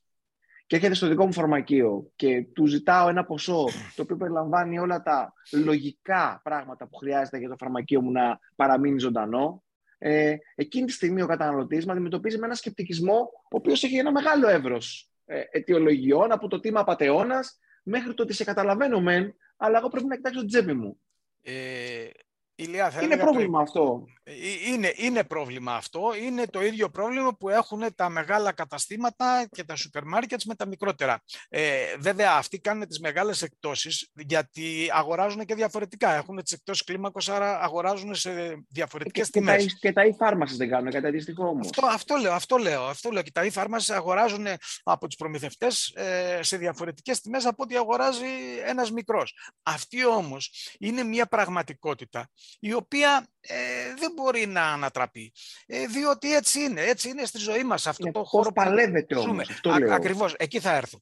Ε, θεωρώ λοιπόν ότι όταν έρθει ο πελάτης στο φαρμακείο και σου πει γιατί βρε Ηλία μου, ξέρω εγώ εσύ το έχεις, ε, ξέρω εγώ 30 ευρώ αυτό ενώ εγώ στο, το βρήκα ξέρω εγώ 25 ή 22, ε, έτσι, θα πρέπει να υπάρχει μία ε, επιχειρηματολογία. Η, η, η, βασική επιχειρηματολογία είναι η εξής. Πρώτα απ' όλα, ότι θα πρέπει να το επισημάνει κανείς ότι ε, αγοράζει ένα προϊόν το και συμβαίνει πολύ συχνά αυτό και πολλά προϊόντα όταν φτάνουν στον πελάτη ε, έχουν κάποιες ζημιές. Ε, λόγω λάθους δεν είναι το προϊόν που παρήγγειλαν και πρέπει να το επιστρέψουν, άρα πρέπει να το επιστρέψουν με, ε, με δική τους δαπάνη. Ε, παίρνουν το προϊόν και έχουν κάποια ερωτήματα σχετικά με τη χρήση του, αλλά δεν ξέρουν πού θα απευθυνθούν, άρα πρέπει να το επισημάνεις. Το παίρνουν από το e ναι, το παίρνουν, ναι, είναι, είναι, μια, είναι μια, ε, μια πραγματικότητα αυτό, δεν, ε, δεν αμφιβάλλω. Όμως όταν θα έρθεις σε ένα, πάλι εκεί είναι η σχέση πλέον που, που έχεις δημιουργήσει με τους πελάτες σου. Και ε, ε, το, το κλειδί είναι εκεί να μπορείς να δημιουργείς όσο το δυνατόν, όχι να έχεις απλώς πελάτες, αλλά να μπορείς να τους διατηρείς, να είναι πιστοί πελάτες. Ο πιστός πελάτης έχει αποδειχθεί σε όλες τις αγορές ότι ε, είναι πρόθυμος να αγοράζει, να συνεχίζει να αγοράζει από σένα, ανεξάρτητα από τις προσφορές που του κάνουν οι, οι ανταγωνιστές σου. Ε, είναι πρόθυμος ακόμα και να πληρώσει ε, λίγο παραπάνω, γιατί πιστεύει ότι τον εξυπηρετείς καλύτερα, ότι του δίνεις τις συμβουλές που χρειάζεται, ότι μπορεί να σε βρει πιο εύκολα οποιαδήποτε στιγμή και όλα αυτά που, που έχει. Ε, κατά τα άλλα, ε, είναι μια πραγματικότητα και θα πρέπει ο καθένας να δει πώς μπορεί να διαφοροποιηθεί ε, από αυτές τις, ε, τις καταστάσεις. Ε, δεν, δεν, δεν νομίζω ότι η, τα, τα συνθήματα του τύπου να, να απαγορευτούν τα e-shops και τα λοιπά στο χώρο σας που πολλές φορές ακούγονται από κάποιους. Ε, δεν ξέρω αν μπορεί αυτό το πράγμα να εφαρμοστεί ε, στο σύστημα που ζούμε. Είμαστε σε, σε ένα σύστημα, είμαστε στον 21ο αιώνα, είμαστε στην Ευρωπαϊκή Ένωση που υπάρχουν, μας αρέσει δεν μας αρέσει κάποιες ε, νόρμες, άρα αυτά δεν μπορούν να ανατραπούν. Άρα είναι καλύτερα να αναζητήσουμε τρόπους για να μπορούμε να να διατηρούμε τη βιωσιμότητα και να κερδίζουμε, παρά να αναθεματίζουμε. Γιατί όταν αναθεματίζουμε θεωρώ ότι ε, χάνουμε το στόχο. Δηλαδή αναθεματίζουμε μεν για το τι κάνουν τα, οι άλλοι επειδή πουλάνε φτηνότερα, αλλά αυτό που είπα προηγουμένως. Δεν βάζουμε στόχους, δεν βάζουμε ένα πρόγραμμα να δούμε πώς θα λειτουργήσουμε. Ε, βάζουμε τις εκτόσεις έτσι στον αέρα χωρίς να κάνουμε κάποιους υπολογισμούς. Νίκο, θα ήθελα να, να συνεχίσουμε λίγο αυτή τη συζήτηση, η οποία πιστεύω ότι έχει αρκετό ενδιαφέρον για τους φαρμακοποιούς που μας βλέπουν. Πώς πιστεύεις, το ερώτημά μου έχει δύο σκέλη, πώς πιστεύεις ότι θα μπορούσε κάποιος, ο οποίος κάνει καλά τη δουλειά του, να βρει ποια είναι αυτή η διαφορά την οποία ένας πιστός πελάτης θα πλήρωνε προκειμένου να συνεχίσει να αγοράζει από το φυσικό σημείο σε σχέση με το online. Και το δεύτερο, ναι, OK, okay, αν έρθει κάποιος και σου πει αυτό το βρίσκω εκεί, θα έχεις έτοιμη μία απόκριση η οποία θα είναι δικαιολογημένη και το καθεξής. Προδραστικά, δεν θα έπρεπε ένα φαρμακείο να κάνει μία επιλογή προμηθευτών ε, με τους οποίους να μπορεί να έχει τιμές οι οποίοι να κινούνται σε, αυτή, σε αυτό το όριο διαφοράς το οποίο είναι ανοιχτό από τον καταναλωτή. Γιατί εγώ έχω διαπιστώσει στο φαρμακείο μας, που προσπαθούμε να το κάνουμε αυτό, ότι μερικές φορές ε, ο λόγος για τον οποίο δεν θα επιλέξει το φυσικό σημείο δεν είναι γιατί του φαίνεται μεγάλη διαφορά, είναι ηθικός. Σου λέει είσαι κλέφτης. Σου λέει ότι κάτι, κάτι γίνεται εδώ πέρα. Δεν μπορεί να έχει τόση διαφορά. Ε, Εντάξει, το, το, το είσαι κλέφτης είναι μια απλουστευμένη προσέγγιση, ίσως ε, με πά σε άλλο, σε άλλο σημείο. Τώρα, ίσως θα έλεγα ότι ε, όλοι οι φαρμακοποιοί μαζί, εάν ε, μπορούσατε να είχατε μια κοινή ε, γλώσσα επικοινωνίας και ένα, ένα κλίμα έτσι συνεργατικότητας μεταξύ σας, θα μπορούσατε να φτιάξετε και να χτίσετε ένα image, ρε παιδί μου, διαφορετικό, το οποίο θα έπρεπε να ξεκινήσει από τους συλλόγους, από τον από τον Πανελλήνιο, δεν ξέρω από πού θα ξεκινούσε, ε, χωρίς να υπάρχουν ε, οι διαμάχες ανάμεσα στον Πανελλήνιο και στους επιμέρους ε, συλλόγους κτλ. Θα γίνει μια καμπάνια, ξέρω εγώ, που να, να, να χτιστεί ένα image για τον, ε, για τον φαρμακοποιό. Γιατί από μόνος σου, εντάξει, ο καθένας μπορεί να μπαίνει και να λέει ότι είσαι κλέφτης, είσαι έτσι, είσαι αλλιώς. Εντάξει. Από εκεί και πέρα είναι πώς το, πώς το χειρίζεται ο καθένας. Και και ο άλλος που πηγαίνει σε ένα άλλο μαγαζί μικρό και βλέπει αυξημένη τιμή, πάλι ξεσεκίνω του λέει ότι είσαι κλέφτης, ξέρω εγώ. Και άντε τώρα να το εξηγήσεις. Σε, ε, και σε κάποιους βέβαια δεν μπορείς ό,τι και να τους πεις πάλι την ίδια εντύπωση θα έχουν.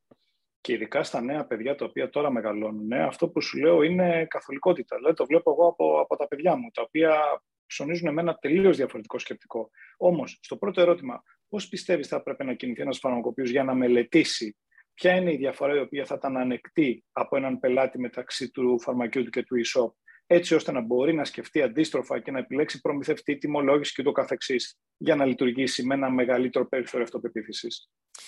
Κοίταξε να δεις, δεν νομίζω ότι μπορεί να υπάρξει μια εύκολα μια νόρμα. Υπάρχουν διάφορες ε, έρευνες που έχουν γίνει στο, στο εξωτερικό που δείχνουν ότι είναι διατεθειμένος ο, ο πελάτης να πληρώσει κάποιο ποσοστό παραπάνω, 5, 10, 15% στην τιμή προκειμένου να, έχει, να συνεχίζει να ψωνίζει από, τον, από το συνηθισμένο προμηθευτή του είναι ένας φαρμακοποιός και εγώ. Αλλά αυτό πρέπει να το δεις στη συγκεκριμένη, στη συγκεκριμένη αγορά. Υπάρχουν και έρευνες που δείχνουν ότι ε, ο, θα το ξέρετε κι εσείς ότι ο πελάτης ε, είναι διατεθειμένος να πληρώσει ε, αυξημένη συμμετοχή για ένα φάρμακο το οποίο το θέλει, το θεωρεί καλό για τον εαυτό του.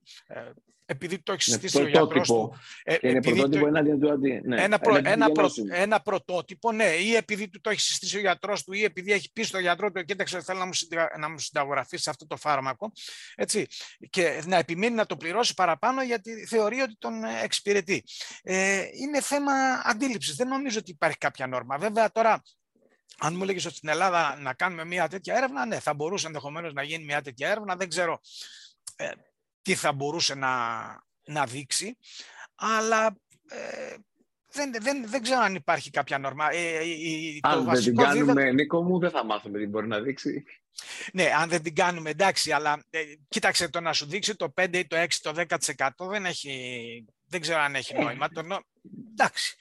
Δεν, δεν το ξέρω. Ε, την επιστήμη έχει, δικιά σας δεν έχει, ξέρω. Στη δικιά έχει, μας την έχει, επιστήμη πολλές, εύκολο είναι. πολλές τεχνικές, έχει πολλές τεχνικές δυσκολίες. Ναι, και, μετά, και μετά τι θα γίνει. Θα λέμε, δηλαδή θα βγει μια έρευνα ας πούμε, και θα δείξει ότι είναι διατεθειμένος να πληρώσει 10% παραπάνω. Και μετά ε, πώς θα το εκλάβει ο, καθένας, ε, ο κάθε φαρμακοποιός; Θα λέει ότι εντάξει, Τώρα, επειδή είναι... αυτό- αυτή η, ερώ- η ερώτηση που κάνεις αυτή τώρα ε, ε, ε, είναι- ισχύει σε όλες, σε όλες τις αρχές της επιστήμης. Όταν βεβαίως. βγαίνει μια έρευνα που λέει κάτι, υπάρχει ένα κομμάτι των επιστημόνων Ναι. της αρχής αυτής που το εκλαμβάνει, το, το υιοθετεί και υπάρχει ένα κομμάτι που το αμφισβητεί και προχωράει στη Θα συζήτηση. ήταν, θα ήταν όμως, ε, θα ήταν ένας οδηγός για να μπει ένας φαρμακοποιός και να πει ότι ρε παιδί με το προϊόν της εταιρείας Widget, το οποίο η εταιρεία το τιμολογεί με αυτό και με αυτόν τον τρόπο, το βλέπω ότι στην πράξη, στο διαδίκτυο, πουλιέται χ ευρώ. Ε, μπορώ να διαπραγματευτώ να το έχω χ μείον 10% στο φαρμακείο και έτσι κατά κάποιο τρόπο να μην έχω το, το ψυχολογικό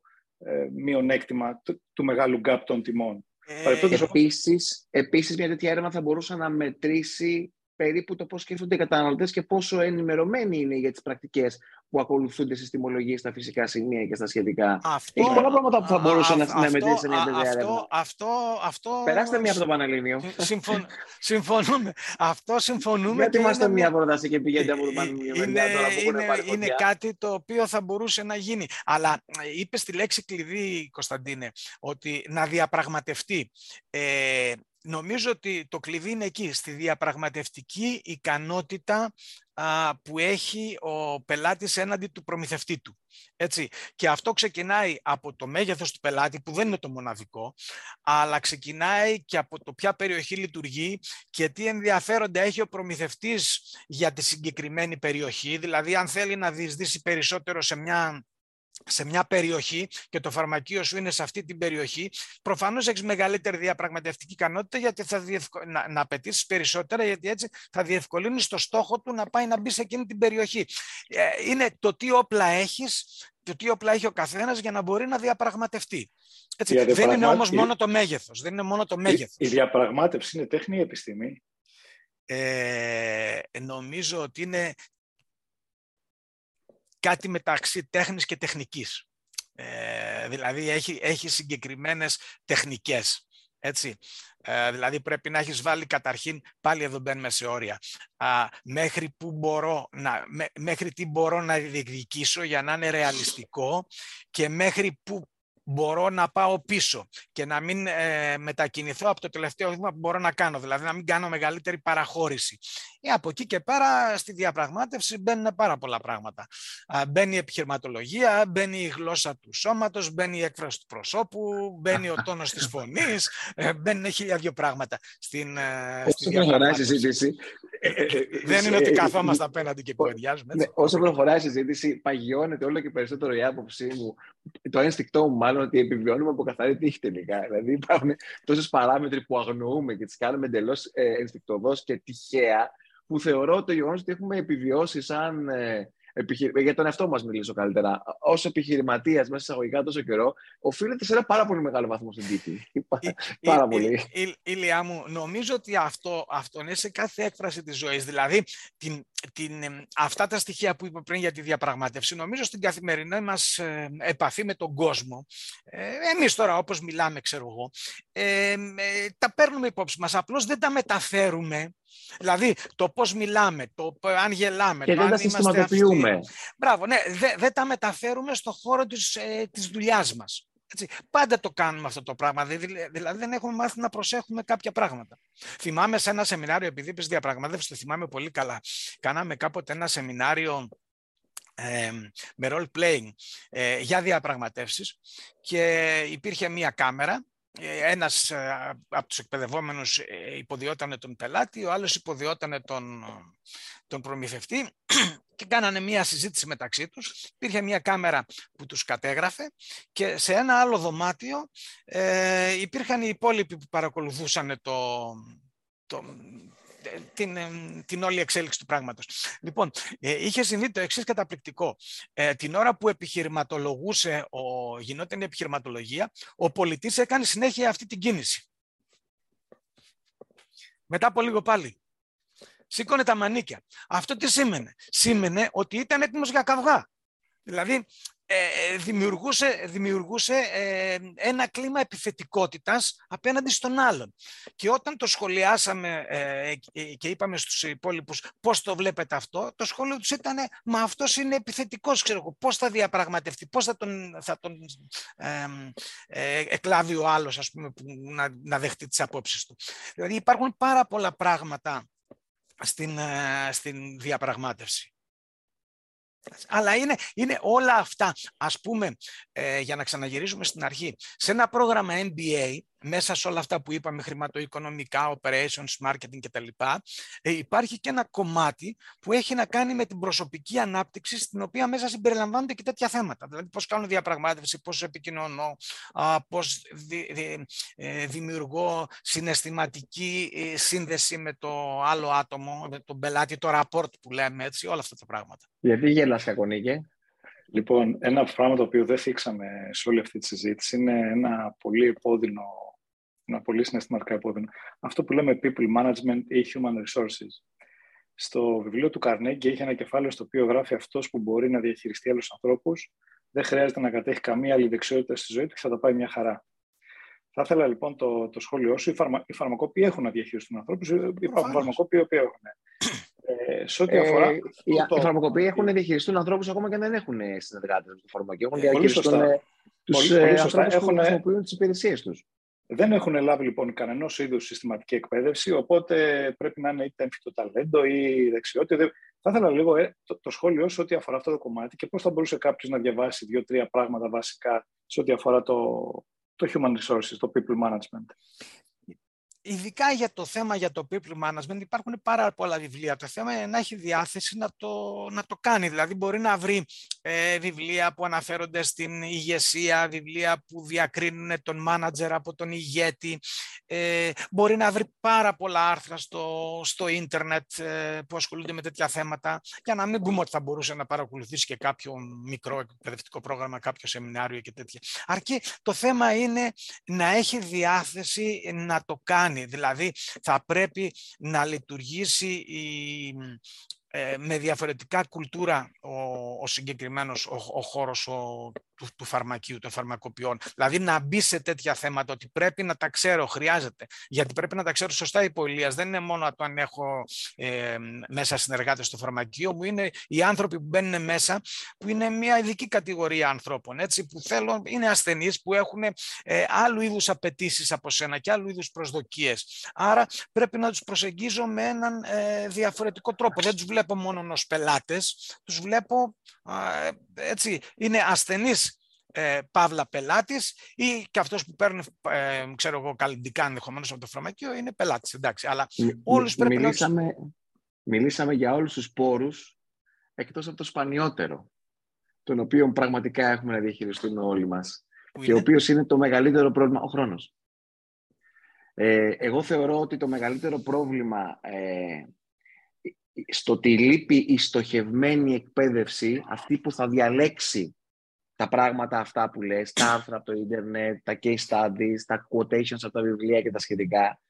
Αυτό που θα προσφέρει αυτή η εκπαίδευση η πιο στοχευμένη και η πιο συγκεντρωμένη είναι ο χρόνος που θα χρειαστούν οι άνθρωποι αυτοί να επενδύσουν για να τα κάνουν μόνοι τους, έναντι του να τα έχουν κάπου μαζεμένα και κάπου νοικοκυρεμένα. Εμείς εδώ γενικά και σε ό,τι κάνουμε, αυτό που μπορούμε να προσφέρουμε είναι έμπνευση. Στο τέλος της ημέρας όμως πρέπει να υπάρξουν οι άνθρωποι οι οποίοι θα μαζέψουν όλη αυτή την πληροφορία και τη γνώση, θα τη στοχεύσουν. Όπως έχει κάνει ο Διαμαντής και εγώ στο Clinical Pharmacist με τα σεμινάρια που κάνει που είναι πιο στοχευμένα, όπως σε αυτό που κάνετε εσείς στο ΕΚΠΑ και τα σχετικά. Και κάπως λοιπόν όλο αυτό το πράγμα να γίνει χρονικά διαχειρίσιμο. Πρέπει να σκεφτόμαστε ότι μέσα στον χώρο του φαρμακείου υπάρχουν πάρα πολλές γυναίκες οι οποίες πολλές από αυτές έχουν και οικογενειακές υποχρεώσεις. Και καλός ή κακός, ο ρόλος της μητέρας σε κάποια ζητήματα είναι αντικατάστατος ακόμα. Ε, αυτοί οι άνθρωποι έχουν εξίσου skin in the game για να εκπαιδευτούν, για να μάθουν, για να γίνουν καλύτεροι, για να αλλάξουν κουλτούρα. Ε, αλλά έχουν να διαχειριστούν το σημαντικότερο, το πιο σπάνιο πόρο. Μπορεί να φτιάξει λεφτά, μπορεί να φτιάξει ιδέες, μπορεί να φτιάξει φιλίες. Δεν μπορείς να φτιάξεις χρόνο. Το δευτερόλεπτο που φεύγει δεν μπορείς να το ξαναφτιάξεις. Έχει τελειώσει. Και για μένα όλη η υπόθεση της εκπαίδευσης, της στοχευμένης, είναι αυτή. Να γλιτώσει χρόνο αυτός ο οποίος πραγματικά θέλει να κάνει κάτι, αλλά έχει απέναντί του το χάος. Έχει απέναντι τον ωκεανό. Ηλία μου, κοίταξε, ε, σωστά είναι αυτά που λες. Από την άλλη μεριά, εγώ λέω πάντα ότι το φαρμακείο σήμερα ε, πρέπει να δουλέψει με ένα καινούριο μοντέλο. Και για να δουλέψει με ένα καινούριο μοντέλο, χρειάζεται ε, να αποκτήσει ο φαρμακοποιός συγκεκριμένες γνώσεις ε, και δεξιότητες καινούριες, να έχει ε, καινούριους πόρους, και όταν λέω πόρους όχι μόνο οικονομικούς, αλλά να έχεις συνεργάτες και τα λοιπά, έτσι, και να έχει και χρόνο. Και όταν λέω χρόνο, δεν εννοώ στο χρόνο, και σωστά το είπες, ότι ε, δεν αφορά το χρόνο που είναι ανοιχτό το φαρμακείο, θα πρέπει να αφιερώσει χρόνο να μελετήσει κάποια πράγματα. Ε, πώς να το κάνουμε; Ε, θα αναφερθώ σε μια φράση, δεν ξέρω αν τον έχετε ακούσει, τον Άλβιν Τόφλερ, είναι ένας ε, διάσημος ε, μελλοντολόγος Αμερικανός, ο οποίος έχει γράψει δύο βιβλία εξαιρετικά, το τρίτο κύμα και το σοκ του μέλλοντος. Και στο, στο τρίτο κύμα γράφει ότι οι αναλφάβητοι του 21ου αιώνα δεν θα είναι αυτοί που δεν γνωρίζουν ε, γραφή και ανάγνωση, αλλά θα είναι αυτοί που δεν είναι διατεθειμένοι να μάθουν, να ξεμάθουν και να ξαναμάθουν. Δηλαδή, το, το, η, η, μάθηση σήμερα α, προϋποθέτει ένα στάδιο πιο πριν. Ε, ένα στάδιο απομάθησης, δηλαδή να, να ξεχάσω και κάποια παλαιότερα δεδομένα που είναι άλλων εποχών και να ξαναμάθω καινούργια πράγματα. Τι να κάνουμε, αυτό, αυτό είναι. Όποιος είναι διατεθειμένος να το κάνει θα απολαύσει και τους καρπούς. Όποιος μείνει στην εκεί που είναι δεν θα το απολαύσει. Να πω και κάτι άλλο πάνω σε αυτό, επειδή μιλάμε για το management. Τη θεωρία της ημίσιας ζωής την, την ξέρετε ε, καλύτερα από, από τον καθένα που συμβαίνει στα φάρμακα, έτσι δεν είναι; Ωραία. Ε, έχουν γίνει κάποιες έρευνες του πώς εφαρμόζεται ε, τι, τι επίδραση έχει η μίση ζωής στι γνώσει. Και είχαν μετρήσει κάπου σε κάποια έρευνα τι επίδραση έχει στο management, στα θέματα του management. Ε, είχαν βγάλει λοιπόν το συμπέρασμα ότι η μίσια ζωή της γνώσης στα θέματα του management είναι 6 με 7 χρόνια. Δηλαδή, αν δεν κάνεις τίποτα α, απολύτως, δεν διαβάσει κάποιο βιβλίο, κάποιο περιοδικό, κάποιο εκπαιδευτικό πρόγραμμα, σε 6 με 7 χρόνια έχεις χάσει τη μισή γνώση την οποία απέκτησες ε, στα θέματα του management. Και αν συνεχίσεις να μην κάνεις τίποτα, σε, στα υπόλοιπα 7 χρόνια θα έχεις χάσει άλλο το 5%. Σκεφτείτε ότι όταν ήμουν εγώ στην ΑΣΟΕ, ε, το μόνο που έχει μείνει σταθερό είναι η χρέωση αριστερά, η πίστοση δεξιά. Δεν έχει μείνει, δεν έχει μείνει τίποτα άλλο σταθερό. Έτσι, όλα, όλα, όλα έχουν αλλάξει. Λοιπόν, κάποια στιγμή θέλουμε, δεν θέλουμε, ε, ενδεχομένως να χρειάζεται να κλέψουμε χρόνο από το να δούμε, ξέρω εγώ, το Survivor και να, να κάτσουμε να μελετήσουμε κάτι άλλο. Δεν ξέρω τι άλλο να πω, αλλά είναι μια θυσία. Πρέπει να, να κάνουμε θυσίες. Αυτό βλέπω. Το διατάφτα για να... Νομίζω πρέπει να κλείσουμε με το Διαμαντή, νομίζω, γιατί όχι, θέλει όχι, ο Διαμαντής. Ναι, η έκκληση. Ο Διαμαντής μπήκε στη συζήτηση τώρα που μίλησα για Survivor. Είναι ξεκάθαρο, έτσι. Εντάξει. Πόσο μέσα. Ε, στο διατάφτα λοιπόν, ωραία όλα αυτά και το ρωτάμε κάθε φορά νομίζω. Α, είναι Κυριακή σήμερα και έχω χρόνο να σκοτώσω. Έτσι, ή να αφιερώ, να, να, έξι ναι. Survivor, δεν ξέρω. να μην δω, ας πούμε. Ε, GNTM, ξέρω εγώ. Τι κάνω, πού πάω, από πού ξεκινάω. Τι, τι, τι εννοείς, για να, να αρχίσω να ψάχνω, να Ναι, δηλαδή θε, θε, θέλω να μάθω, ε, να ξεκινήσω να μαθαίνω τα βασικά. Υπάρχουν, υπάρχουν ε, κάποια ε, κλαδικά περιοδικά τα οποία μπορείς να τα ξεφυλίσεις. Μπορείς να, ε, να ε, δεις κάποια βιβλία, να προμηθευτείς κάποια βιβλία που να ασχολούνται με, την, με κάποια βασικά οικονομικά, ας πούμε, ή να κάποια θέματα... το βιβλίο του κυρίου Κατσάζη, το ε, ε, ναι, ναι, δηλαδή θα μπορούσες... Ε, Ήρθε η, χρέωση για αυτή. ήρθε η χρέωση από εμάς, είναι αυτή η χρέωση που σας ήρθε τώρα. Είναι, το, είναι, ναι, γιατί είναι το τιμολόγιο. Α, είναι, το, είναι, το, είναι το μαύρο τιμολόγιο. Τώρα ναι. με το που είπα αυτό. Ε, θα μπορούσε, θα μπορούσε, να, θα μπορούσε να, να δει κάποια προγράμματα τα οποία γίνονται. Ας πούμε υπάρχει ένα, ένα πρόγραμμα, ξέχασα να το πω αυτό, ε, ένα πρόγραμμα για φαρμακοποιούς για όλο αυτό το κομμάτι που είπαμε στο Οικονομικό Πανεπιστήμιο το οποίο διευθύνει ο, ο αντιπρίτανης του Πανεπιστημίου, ο φίλος μου Βασίλης Παπαδάκης, εξαιρετικός, ε, εξαιρετικός δάσκαλος, το οποίο γίνεται μια φορά το χρόνο, ε, το οποίο τρέχει με 30-40 άτομα, αν δεν κάνω λάθος, κάθε φορά. Αυτό ε, επιδοτείται κατά κάποιον τρόπο και από μια φαρμακευτική εταιρεία Έτσι. Ε, αν είναι και αυτό ένα πρόγραμμα που θα μπορούσε να το δει κανείς. Τώρα, συγκεντρωμένα τα, τα πράγματα, πρέπει να το πω και αυτό, τι να κάνω, ε, που αφορούν θέματα οικονομικής διαχείρισης, όπως λέγαμε αριθμοδείκτες και τα λοιπά, θέματα marketing, θέματα merchandising, ε, θέματα ανθρώπων, θέματα πωλήσεων και τα λοιπά. Ε, αυτή τη στιγμή, παιδιά, ένα είναι το βιβλίο, το κυροθεφόρο φαρμακείο. Τώρα, μακάρι να βγει κάποιος άλλος και να επαυξήσει το, την ύλη. Αλλά αυτό υπάρχει αυτή τη στιγμή σήμερα στη βιβλιογραφία, στην ελληνική. Δεν υπάρχει κάτι άλλο. Υπάρχει αυτό και υπάρχει και το φαρμακευτικό marketing που είναι, για, ε, που είναι γενικότερο, ας πούμε. Αν και στο χώρο των δικό σας του φαρμακείου αποφεύγω να χρησιμοποιώ τον όρο marketing γιατί υπάρχει μία, θα έλεγα έτσι, δεν εκλαμβάνεται όπως θα έλεγα. Είναι επιστήμη ταμπού. Ναι, είπαμε, είναι πολύ επιστήμη. Απλώς χρησιμοποιώ τον, όρο, χρησιμοποιώ τον όρο εμπορική ανάπτυξη που είναι πιο κοντά σε, σε εσάς, έτσι. Αλλά επειδή οι φαρμακοποιοί ασχολούνται μόνο με τις πωλήσεις, οι, οι, οι πωλήσεις είναι προαπαιτούμενο του, το marketing είναι προαπαιτούμενο των πωλήσεων, έτσι δεν μπορείς να κάνεις πωλήσεις εάν δεν κάνεις marketing και αναφέρεις τον, τον πελάτη στο, στο φαρμακείο. Έτσι. Αυτά. Άρα καταλήξαμε πάλι περίπου στα ίδια συμπεράσματα που καταλήγουμε με όλους τους επιστήμονες που κάνουν. Ένα πράγμα, ρε Ηλία, και, το, και το, το οδηγούμε προς Δεν μπορώ να καταλάβω τι γίνεται. Πάντως ε, περισσότερο τα λένε μόνοι τους πλέον. Δεν, δεν κάνουμε τίποτα. Δηλαδή. Τίποτα, τίποτα. Ούτε χαρτάκια δίνουμε, ούτε τίποτα. Που έρχονται. Mm. Τίποτα. Ε, νομίζω ότι προς, εκεί, προς τα εκεί πηγαίνει η κατάσταση και νομίζω ότι υπάρχει, υπάρχει πεδίο για, για ανάπτυξη. Δηλαδή, αρκεί να υπάρξει, ε, να υπάρξει διάθεση, να υπάρξει αντίστοιχη κουλτούρα και να υπάρξει αυτό το πεδίο, αυτή η διαδικασία της απομάθησης που είπα πριν, με την καλή έννοια το λέω έτσι, η απομάθηση και να δούμε και κάποια καινούργια, πράγματα. Νίκο, ήταν μια πολύ ωραία κουβέντα, ήταν μια πολύ ενδιαφέρουσα συζήτηση. Και μπορούσε έχω... να τραβήξει κι άλλη ώρα. Ναι, έχω τη βεβαιότητα ότι θα την βρουν ενδιαφέρουσα και σημείο αφετηρίας αρκετοί συνάδελφοι. Ε, σε ευχαριστούμε πάρα πολύ που ήσουν συντροφιά μαζί μας αυτή την Κυριακή. Ευχαριστούμε όλη την φαρμακευτική κοινότητα. Για τους φαρμακοποιούς του νοσοκομείου, που θα το πάρουν πέντε άνθρωποι. Θα τα πάρω και τα πέντε αντίτυπα εγώ. θα τα πουλάω στην αύριο μετά. Ε, εγώ σας ευχαριστώ, παιδιά, για την πρόσκληση και ελπίζω να έχουμε την ευκαιρία στο μέλλον ίσως να, να, το, να, να είχαμε την ευκαιρία να δείχναμε και κάποιους αριθμοδείκτες και τα λοιπά, να το στήσουμε ίσως ε, λίγο να κάνουμε ένα μήνυμα μάθημα. Ένα, ναι, θα το μπορούσε να είναι... Ε, γιατί, γιατί θα, πρέπει να, θα πρέπει να πούμε ότι το κενό αυτό, τώρα πάλι ξαναμπαίνουμε στη συζήτηση ε, μετά την αποφώνηση, το κενό αυτό το οποίο υπάρχει που λέγαμε στις σχολές και τέτοια, θα μπορούσαν να το καλύψουν οι σύλλογοι με, ίσως από μόνοι τους με συνεργασία με κάποιους εκπαιδευτές ή οι σύλλογοι ίδιοι με συνεργασία με κάποια εκπαιδευτικά ιδρύματα, τώρα θα είναι δημόσια, θα είναι ιδιωτικά, δεν ξέρω, να δημιουργήσουν τέτοια προγράμματα. Το ΙΔΕΑΘ επίσης ε, να δημιουργήσει πέρα από τα προγράμματα που κάνει ιδιαίτερα για το φαρμακείο να ε, βάλει και κάποια άλλα προγράμματα που να έχουν να κάνουν με το management. Δηλαδή υπάρχει χώρος να γίνουν τέτοια, τέτοια πράγματα που νομιζω ότι θα είναι πολύ χρήσιμα για τον κλάδο.